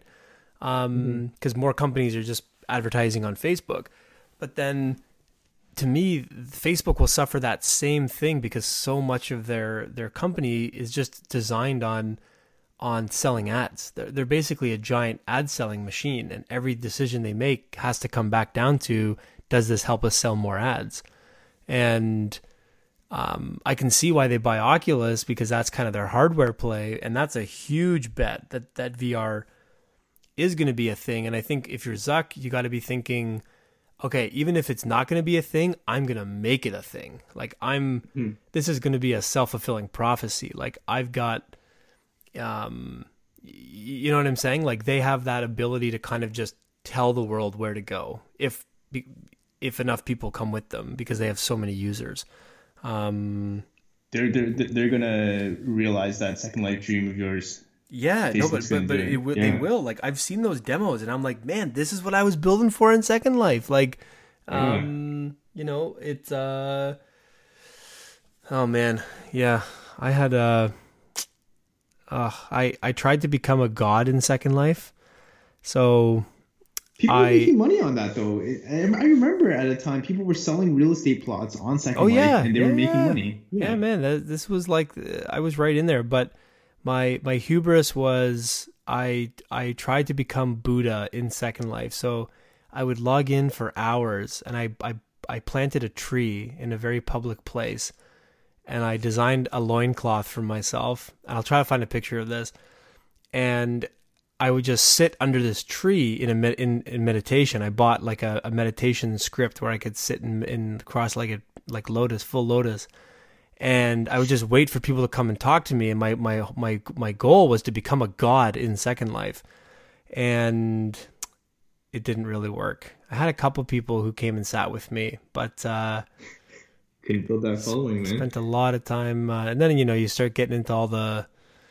you You start understanding why people are really on Second Life. You know, you go to one of those brothels and you're like, oh, oh, this is basically just a giant porn site. Um, and, and, and then and I think that's when Second Life started kind of dying off when people realized that, you know, they everyone's here to just basically have virtual virtual sex and uh, yeah, Dude, you you were god in that world though. tried to be, tried to be a god. Tell Um, what does that tell you about my psyche? Oh god, but I, I think you should just reinvest in Facebook, man. You can live live live that dream for real. You can be you gotta gotta buy that real estate now. Oh man, I wish I, I would too. I totally would, and because I do think that there's something to, um, like, and this is where I, uh, I mean, we should do a whole other pod. I think, I think we will do another pod on the whole kind of like crazy vision of the future, singularity style. But Yeah. I, I can't not. I have trouble imagining a world in our lifetime where there is not people who choose whether you call it the matrix or whatever you want to call it they they will choose to live in a virtual world more often than they will in the in the real world. And th- Dude, I kind of think it's already almost like that, man. well that's Like, that's what just- i mean. Like it's it, it's this isn't some new idea. Like i have a guy that i work with who who takes vacation to stay at home and play EverQuest or something or whatever whatever. Like he's taking 7 days off work to just immerse himself more in a video game that he already plays for hours a day. I mean, that's intense, you know? That's um that didn't happen even, 10 years ago. Even like it's not even EverQuest like even like Alicia, she's on Facebook like a lot and she's inter- interacting with a whole bunch of people even outside of her main circle. It's just like she's part of these mommy groups and she's talking to them about like getting information and she's just you know in that stream and I, am on Instagram a lot and I'm looking at my my stream where I'm exploring and seeing other people and but I'm living in this kind of weird screen space a lot and um you know that it, it is in a way like a second life man like because you kind of just tune out with from what's happening in like right now in the physical. Yeah yeah and like i'm i'm very not i don't want to be i don't want to be like my like a high and mighty kind of person but i really try to leave my phone i ch- i try to like check my phone at the door when i come home from work and mm. i'm just guilty of like i just work a lot so i'll just like pull up my laptop and like just try to work on something i I can't get into like Instagram to me just doesn't do it. I'm kind of like I don't know if it's because I'm already old, but I don't know. Like I'm, and part of it's because I, I see how addictive it is, and I see how much um, Christina and her friends use it, and like there's just something about it. I'm like, uh, and okay, I think a lot of Instagram is ruined for me. I won't mention this person's name, but they'll know when they hear this. Uh, our seven listeners, um, somebody I, I used to work with at Tilt uh, you know, had a big Instagram following and, and really put a lot of time into into their Instagram. And I think when I just when the kimono sort of opened up on how fake it is, I I don't know, I just like got very um I got very disingenuous or I I, I look at a lot of those yeah. Instagram people and I'm just kind of like I get kind of sad. I'm like, yeah, it's just this is such a like this candid picture probably took you two hours to pose and you know so i kind of look at it more with that kind of like downer lens but um mm-hmm. but but man yeah. like it's um there but that will be whatever company and it looks like facebook is going to be the one to pivot in the vr obviously with with oculus like if mm-hmm. they really do make that happen like i think apple's pretty clear that it's an AR world. Like the Apple's going for AR. I think Google is going for AR with Magic Leap and and all that. I think Facebook's kind of the only one that's going full VR. So it'll be interesting. Sony, so, so Sony has has their their kind of PlayStation VR. Oh, There's, that's true. You know, yep. The Vive you know ah, but but and, but, and I, I i kind of thought the vr was going to be a video game centric thing i thought that was going to be the big thing that was going to push it well no but but that's what i mean though so to me i i draw a line between like vr for gaming and vr outside of it like facebook is making a bet that companies will pay money to have meetings on mars in virtual on mm-hmm. virtual mars right mm-hmm. and um I, I, think they're kind of related though. I think it's it's like whoever can get into the home, in the mass market home, the quickest is going to be kind of the one. Oh, that that's and, a good point. Yeah, because it, it you do need special hardware, right? So if you don't yeah. have that hardware, what are you going to do? Yeah, and you know, you, like you know, there's tons of cool applications you could do, but you know, when what what's the application where I can see like my mom or dad going and buying a VR headset and using it? And I, I don't know, I can't really think of a great one. Maybe some sort of cool Skype meeting thing that you're talking about. Um, but like video games are definitely like something where you know on the PlayStation, it, it's kind of expensive though, but you know you, you, you pay a couple hundred dollars more. Uh, actually, it's probably more than a couple hundred dollars, but you pay a couple hundred dollars more and you suddenly get this kind of VR thing that enriches your game experience. Um, but even like in the game space, you know, there are definitely some cool like VR games and stuff that are out, but I, I, I don't know. It's not. It's definitely. It's not like a huge mainstream thing yet. It's oh, it's you know, it's funny. Like for me, it's such a price thing because I'm I'm the I am an early adopter. I spend a lot of money on tech that I probably shouldn't. But and I was at the mall and I remember looking at, at Samsung. uh, at the Samsung store, and I can't remember what their is it the Gear? Is there, is theirs called the Gear? Mm-hmm. Yeah, yeah, yeah. And honestly, I was like, if this was like two hundred ninety nine dollars, I'd buy it right now. But it was like five hundred and ninety nine or something like that, or like four ninety nine or something, and it was just like, nah, you know, it's just like it's it's just not worth 500 bucks yet. Um, but if it was like, like, you know, like I don't know, if it was like 200 yeah. bucks, I probably would have walked out there with one. And if I knew that it was like safe for Jack to play with, because like that's what I'd be buying it for now, is to just like mm-hmm. show Jack like you know the Eiffel Tower in virtual reality or something. Um, but there will come a time where. Sorry, Ken, you're kind of you, you, are Oh, weird. Sorry. Yeah, yeah. You cut out a bit before too. I wonder if it's my internet. Um. Anyway, like there will definitely come a time when it's it, it's got to be a cost thing where the the cost will get to a point where everyone it'll just make sense. And, and you know, you're right. There has to be this okay. like this like killer app. Like, what's the killer app going to be to get everybody to go get it? And yeah. it, it's probably going to be some kind of a mix of Skype where you can you can really have like you could have a Skype conversation with Nick on Mars and it would feel cool and it would feel like you were actually on Mars, that's something that I feel like people would would shell out 200 bucks for without thinking about it. Yeah. And I, I don't even know if it's a cost thing per se because like Google Cardboard is out and that's like super cheap. Like I don't know, you get one for like 20 bucks or something, right? Yeah, but and you just kind of isn't that kind of shitty though? Like isn't it kind of a like to me that's kind of a you kind of know you're using like the poor man's VR when you use that. Like, I, I think the oh yeah okay yeah, definitely definitely you're definitely using the poor man's VR. Um, but still, like if VR like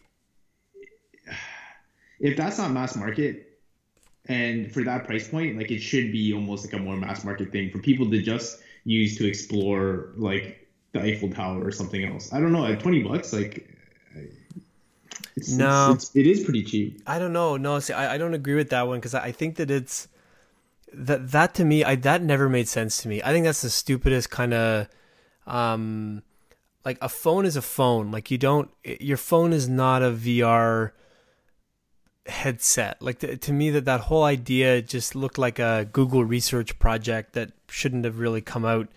Um, I think that you, you need special hardware. You need crazy like VR only works if the graphics are amazing. And I think Virtual Boy is the best example of you know, uh, you know, Nintendo did this 20 years ago and the graphics sucked and people threw up when they used it and you know, like the only way this works is when the graphics are so good that you feel like you're on Mars having a meeting with your friend and yeah, I could totally see businesses even paying for that. So if Facebook's bet is that telepresence is going to become this, then mm-hmm. that's a great that's a great bet. And um, you know, I, I, I, don't know. I, I so I, I, I agree that the cardboard is a piece of shit. It's a, it is it's a poor man's like kind of VR device, but it's really I think when I use it, I still get like a cool kind of ish VR experience, but at the end of the day, to me, the VR stuff is still very novelty. Like I'm like, oh, that was cool, and I'm putting it down. I probably won't touch it again. And that's my cardboard. My Google Cardboard is in my basement right now in some box that I haven't opened in like a very long time. But okay. that, that's what makes me think it is. It is really that application. It is that maybe that telepresence thing, and or I don't know what. Right? Okay, you, you you know what I think it is. I'm gonna use the. Hmm I'm just totally, and I'm not a VR expert here, but so Grand Theft Auto 3. Okay. Changed everything to in my mind because okay. it was the first time where you as the gamer realize that you you probably couldn't explore every piece of this world like before you got bored of the game, right? It was that mm. to me it was the first time I played a game where the scale and the scope of the map overwhelmed me from a player perspective. And mm. and now, you know, you've got, you know, things I don't even know what these new games are because I stopped playing games when when Jack was born. So um but I think that if you could somehow build these VR worlds, like all the demos you see right now in these VR worlds, they're they're basically just pictures, right? They're they're like they're static pictures with maybe some 3D objects mixed into them, but there's no exploring that that world. That world does not exist. It's a picture frame that you're looking at with some cool graphics and some like sugar sprinkled in there to kind of make it look like it's alive, but it's not. It's like a painting. As soon mm. as as soon as you can explore a true 3D virtual space, like okay, here to me would be a killer killer killer app right now and Google could do it. Take all of their lidar data that they have in Google Maps. So if you go to Google Maps now or Google Earth, what they're doing is they're flying satellites in low orbit planes and stuff and they're and they're just collecting lidar information on the entire fucking world. So like if you look at the map of Toronto on Google Earth right now, they mm. they have detail like pretty pretty close to I mean, they're probably within they maybe have a, a six foot error range. So cars still look a bit pixelated, but buildings don't. Like buildings actually have all the the right edges. They have, you know, like if, I, okay, yeah, but I, I, okay, continue, continue. Okay, okay. So take so take that, and now yeah. let me explore that in VR. So let me walk to let me walk through the streets of Chicago in VR.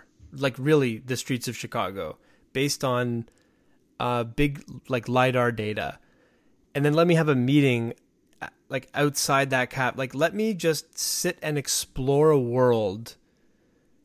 To me that really would be an application that would get a lot of people it has to be something that you can explore. It can't just be a picture. And to me, all the VR demos right now are just kind of glorified. Um, not counting games. Games are different because, mm. but again, I don't. From what I can, from what I know, there's not any open world VR games. Um, I don't know. That's just so, my two cents. There, there's a, there's a lot there's a lot of cool VR stuff out there, man. And um, when I, I went to Google I/O, it must have been like 2015 or something and they brought in uh, Justin Lin, I think, who was like the director of like Fast and the Furious or something, to play with kind of some of the the VR stuff and try to make a movie in VR. Right. Yeah. Yeah. And it's actually pretty cool because you're just in the middle of this like world and you can just like walk like look around and you're seeing these people shoot like you're in the middle of a gunfire and you're like i want to watch the story from the bad guy's perspective or from the like some um, uh, passenger on the subway right now, and you can just you can kind of take the story wherever you want to take the story in a way. Like the it, the story is very linear, but your perspective and uh, yes. uh, what you're seeing is completely different. And it was it was pretty cool. And um, even downtown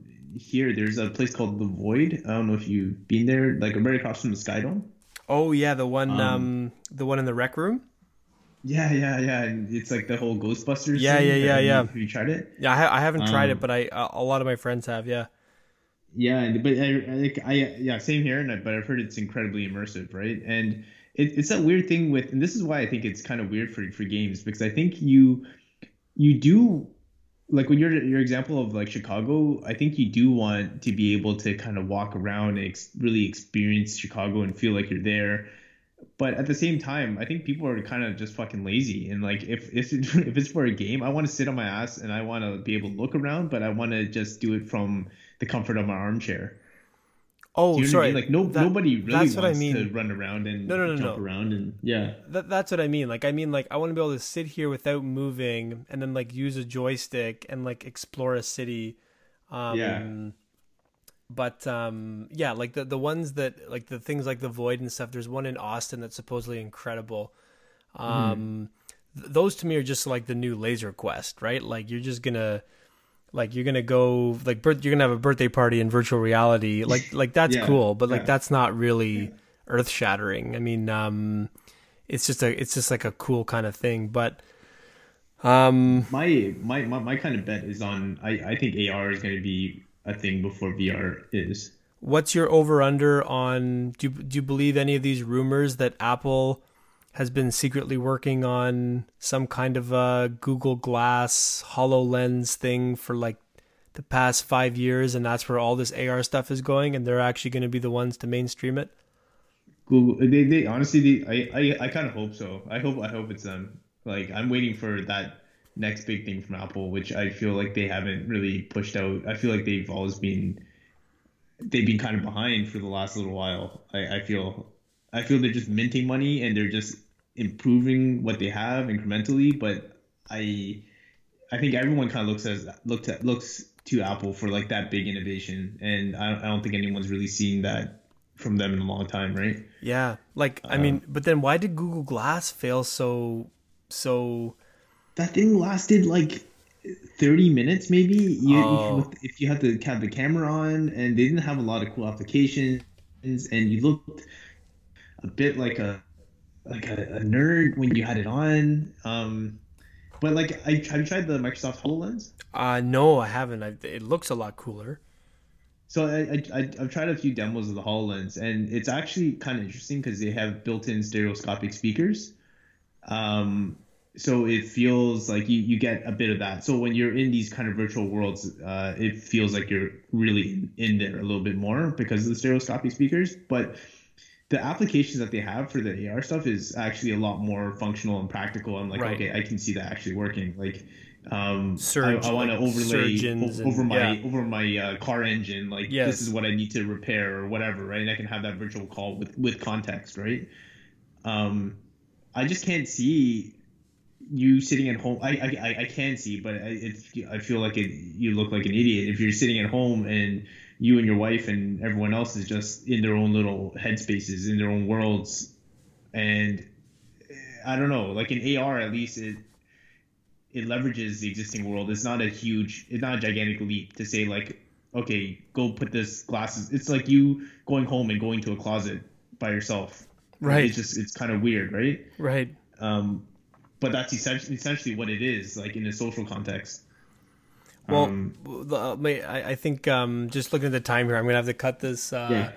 uh, I think the, the well, my my last word on this will be. Um, so I read this really interesting article that so when Apple released the Air Airbud or the AirPods, th- this th- this guy, um, God, I can't remember who it was, but kind of convinced me that, that that's where this whole Hololens thing came from, where his okay, so his whole thing was that Apple is actually shrinking the interface now um, to just your ears, and then the you know this is their take on voice, this is their take on on a lot of stuff, and then it's going to keep getting smaller, and then one day you're going to have these glasses, and you're going to have these these AirPod, and like th- like this is kind of his vision of where Apple's going. And to your point though, on like one of the things you just said there, I had an example of it today where I'll walk around a lot once the kids are are asleep with an ear with an with an AirPod in my ear around the house listening to a podcast. Hmm. And it's kind of weird though cuz then sometimes like my wife will be talking to me and I'm actually having a conversation with her while listening to a podcast and obviously I'll out of respect just like take it out and and and, and have like a normal conversation with her. But when she starts talking, and like I haven't taken it out of my ear yet. There's this there's this weird thing that kind of happens where you realize like one day this thing will be so small she won't know if I'm listening to a podcast or not. Like it it could be it could be undetectable whether or not I'm actually and because because there's no cord and it you know if if she if she isn't seeing that side of my head she doesn't see that it's in my head and that's why she's talking to me and then I'll pull it out and I'll start talking to her. But like what you just said there I totally resonate with because it is like I'm walking around in the real world but I'm in uh, I'm in another world though. Like I'm I'm listening to a book or I'm listening to a podcast or I'm I'm like I am totally in a different world. And especially when you just have one in it's different than headphones because headphones dangle and then you get that tactile feedback of like the the cord hitting your neck and it, it, it like breaks the illusion every second that you're not you're just listening to your headphones. But when you start to mm-hmm. take away all that extra stuff and it just becomes part of your your body kind of you really mm-hmm. get immersed more in what you're doing. Anyway all that being said I, I, I totally agree with what you're saying, and I could see a world where it's like we're all we're here, but we're all kind of in our own little worlds. Like, you know, maybe you see everything literally with rose-colored glasses, where you're you're choosing to look at everything kind of brighter than than me. Like, it's just a weird. Yeah. But it, I could totally see that happening. Well, Yeah. we, we can we can we can talk about cyborgs in another uh, another pod for sure. Oh, we got we got lots Um, to we got lots to talk about. I, I Ken, before you go, I have one one last question for you, man. Absolutely. Um, so we talked a lot about pivoting in kind of in, in the context of companies and uh, and tech and whatnot. But when do you think it would be your time to pivot away from Hubba? Oof. It's a great question. I think, um, well, there's a few answers. So one is that our CEO, um, Ben Zifkin, really, really sharp guy. And, you know, when I interviewed with him, he actually kind of said, look, I don't expect you to stay here forever, I, but just give me two years. Uh, will you give me 2 mm-hmm. years? Like, that's a good, you can do a lot of damage here in two years. And then if you're bored and you want to go do something else, I'll, like, I get it. But just, you got to give me two years. Whereas, like, contrast that to Tilt, where we all thought we were there for life. And that was sort of like the, the idea of, of when you got hired is like, no, I'm, I'm a tilter for life. And, and that kind of attracted me even more to Hubba because he was very honest with like, look, I know you might get bored here. I know this might not be what you want to do with your career, but we've got some interesting stuff to do. Will you give me two years? So the short answer is like at least at least two years.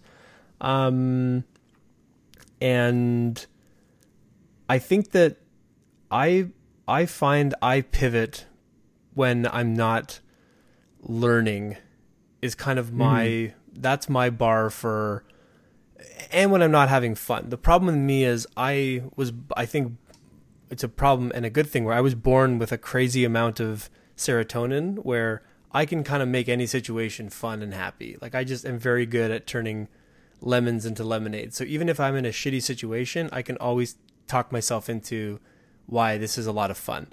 So mm-hmm. I I tend to not leave when things get hard because I can turn that into a challenge and I can get riled up and I can, you know, but I do start to worry when I, I, know I'm not learning anything. And, and actually, coming full circle for me, I get asked a lot, like, why did I stop consulting? No, I, I made way more money consulting than I did when I started working at companies again. And the reason is because when you're consulting, you get ve- like I got v- so bored. I got very very bored with you're not learning anything. People are hiring you because you're an expert in SEO. So all you do mm-hmm. is you tell 50 companies, here's how you do SEO, and that's it. And you get paid very very well to do it. And yeah, you have to like read up on the new SEO and you got to learn about Alexa and how Alexa's changing the SEO game. And at the end of the day, you're going to figure it out and then you're going to tell 50 companies and they're going to write you a check. And then like it's it's a very mm-hmm. different kind of a problem set. So I'll leave Hubba when I'm when I stop learning um, which from what I can tell is going to be a while because there's there's just a lot to learn. So mm-hmm. yeah, I don't, maybe it's a bit of a cop out because obviously there's a lot of other reasons why I might leave, but I think the hmm. the bar that I sort of use is am I am I learning and am I having fun are kind of my two my two questions. How about how about you? Like what's your how like what's what's your pivot for Sago? So part part of partly it's the learning stuff, um, and I think I think with any employee at any company, I think it comes down to two things really. You want to be working on cool shit, and you want to have a bit of autonomy in what you're doing. And um, I think p- p- employees have those two things. People are generally happy. That's my kind of um, thoughts on that. Um, but at, at Sago, I, I kind of almost feel like we're on a bit of a mission to be this real like household kids brand in a way, um, or this the kind of new age kids brand for like the these younger generations. And um, I almost feel like once we become that, I think my time would be done. Mm, yep. Do you, know what I mean? Like I feel like okay, cool, we we, we, we made it to, to Mars. Like uh, all right, there's that that's it. I, I don't really care to go to um, the next um, the, the next galaxy or something. I, I, I don't know. I, I, I feel like yeah, may- maybe that. and it's also like the company's at a good size. But uh, if we were to hit Mars, we are probably a, a lot different company at a lot different scale. And my what I like about the company now will probably change a lot when if we are like say 500 people. You know, it's funny. Like I, like uh, I, maybe I'll change my answer because I think you're right. A lot of it has to do with not only am I learning, but I'm a I'm a fire starter. Like that's my oh man, maybe I should put that music as our as our intro music. Get some prodigy, get some prodigy in there. Prodigy. Yeah. Um, but my I have fun and I feel alive and I have a, a very good skill set to just get things going. Like, you know, mm-hmm. and I don't always play well when you have to start systematizing and processes and like and so part of it is like a challenge to try to learn so like even at hubba we're we're, we're that much bigger where i'm trying to learn how to be more like that while mm-hmm. still playing to my strengths which is like oh we need to build this thing. Oh we have five hours. I could do that. And then just like yeah. go and build. Oh don't worry if it breaks. Like that's fine. Like that's part of it you know? Um and i guess what i what i kind of know is that i'm and this goes back to like breadth and depth. Like i've kind of doubled down on a few core skills. And one of them is this ability to kind of make quick decisions build things if we don't have the time to like just get things done and i will always be more of an asset to a certain size of a company so yeah me too for the, sure yeah like like kind of like you said like if hubba were to like you know take on the wholesale world and like IPO in four years, I would forget about the money. I would totally know that like this is my time. Like I need to go find the next um mm-hmm. hubba and you know um yeah and because yeah. that's where like my skill set can really be applied is you know someone who hasn't quite made it yet and needs someone to come in and and you know figure out if we're on Everest or if we're on Blue Mountain, and then make decisions. And you know, like that's kind of the yeah. So I, I like I like your answer. I think that, um, yeah, that that's a great answer. Mm. Um. Well, dude, one, I'm gonna let you go. Uh, have a good time in Disneyland, man. Thank you. I'm. uh Oh, go go to um the they have a new section where they have like the Avatar world. Oh yeah, yeah. Uh, shit. Is it good? It's part of like the Animal Animal, animal Kingdom. I, yeah.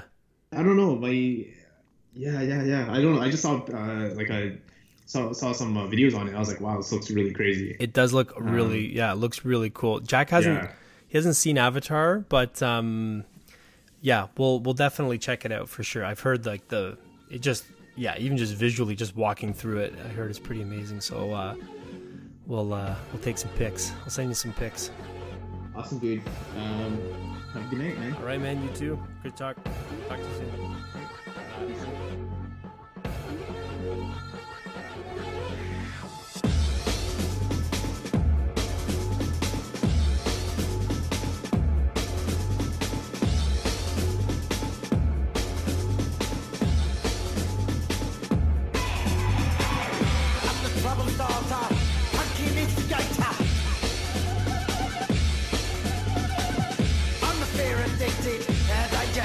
Frustrated.